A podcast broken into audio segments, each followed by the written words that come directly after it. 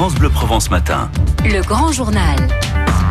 Il est 7h18. Et notre invité ce matin, c'est l'amiral Charles-Henri Garrier, commandant du bataillon des marins-pompiers de Marseille. Bonjour.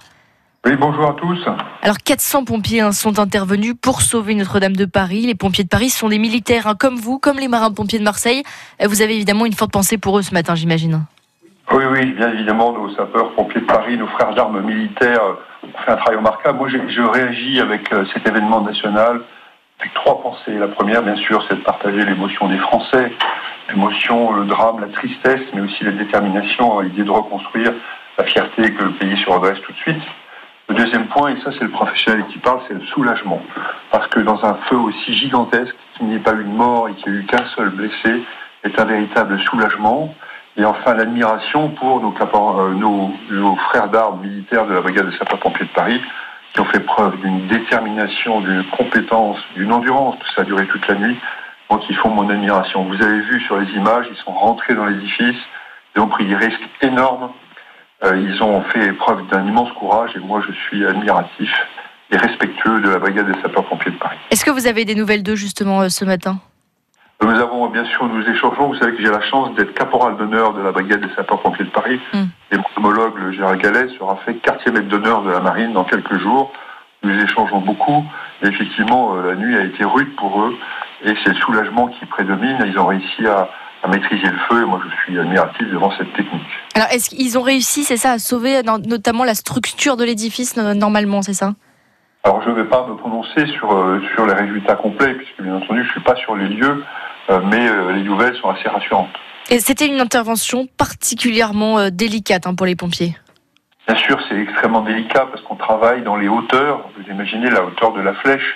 Et donc, vous avez vu qu'ils ont des bras élévateurs armés. Nous en avons aussi à Marseille pour les feux de navire. On les a achetés spécifiquement pour ça. Et vous avez vu que malgré tout, dans les, dans les immenses hauteurs des flèches de cathédrale, l'intervention est difficile. Donc, ils ont fait euh, ce qu'on appelle la part du feu et ils ont protégé euh, pour limiter l'extension. Et ce matin, ils ont réussi. Et ce n'était pas possible d'utiliser euh, des canadaires par exemple? Les Canadaires, ça a un effet d'écrasement, euh, ça largue d'un coup plusieurs euh, tonnes d'eau et c'est conçu pour noyer, mais surtout écraser le feu. Un Canadair sur, les, sur ce genre de- de- d'édifice complètement fragilisé par le feu pourrait ruiner la structure, ce serait extrêmement dangereux. Et Ce alors, n'est pas vraiment le cas. Des incendies aussi graves hein, sur des monuments historiques difficiles d'accès. On peut penser euh, chez nous à Notre-Dame de la Garde à Marseille. Ça serait aussi euh, compliqué hein, de sauver le bâtiment. Bien sûr, ce genre de feux sont extrêmement complexes. Alors, il y a des règles aujourd'hui, il y a des systèmes de protection. On a ce qu'on appelle les règles d'établissement le public pour protéger la, la population, pour permettre l'évacuation, permettre l'accès, faciliter euh, l'accessibilité. On a aussi des plans de prévention. On fait des rondes régulières dans ce genre d'édifice symbolique. Et puis, on fait des exercices d'entraînement. On en a fait récemment sur Notre-Dame de la Garde. Mais malgré tout ça, évidemment, quand le feu va partir sur les hauteurs, eh bien, ce sera très difficile d'intervenir. Et à ce moment-là, eh il faudra travailler, on s'y entraîne sur euh, les abords et sur euh, l'entourage du feu. Mais surtout, on va de cet incendie à Paris, il va y avoir non seulement une enquête, mais un retour d'expérience dans le monde des pompiers, c'est comme ça qu'on appelle. Et nous allons travailler sur le scénario et bien sûr, Et comme on l'avait fait pour Nouvelle Galerie en, deux- en 1938, il y aura un retour d'expérience et une amélioration de l'intervention. Merci en tout cas Charles-Henri Garrier, commandant euh, du bataillon des marins-pompiers de Marseille, d'avoir été euh, en direct avec nous euh, ce matin sur France Bleu Provence. Merci à vous.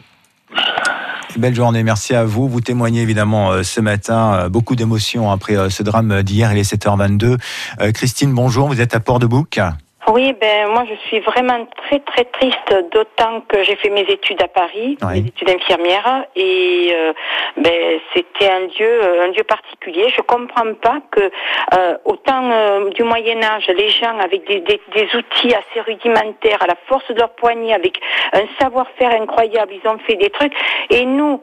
Euh, bon, je veux pas présumer des, des responsabilités, tout, mais je veux dire, on, on, on a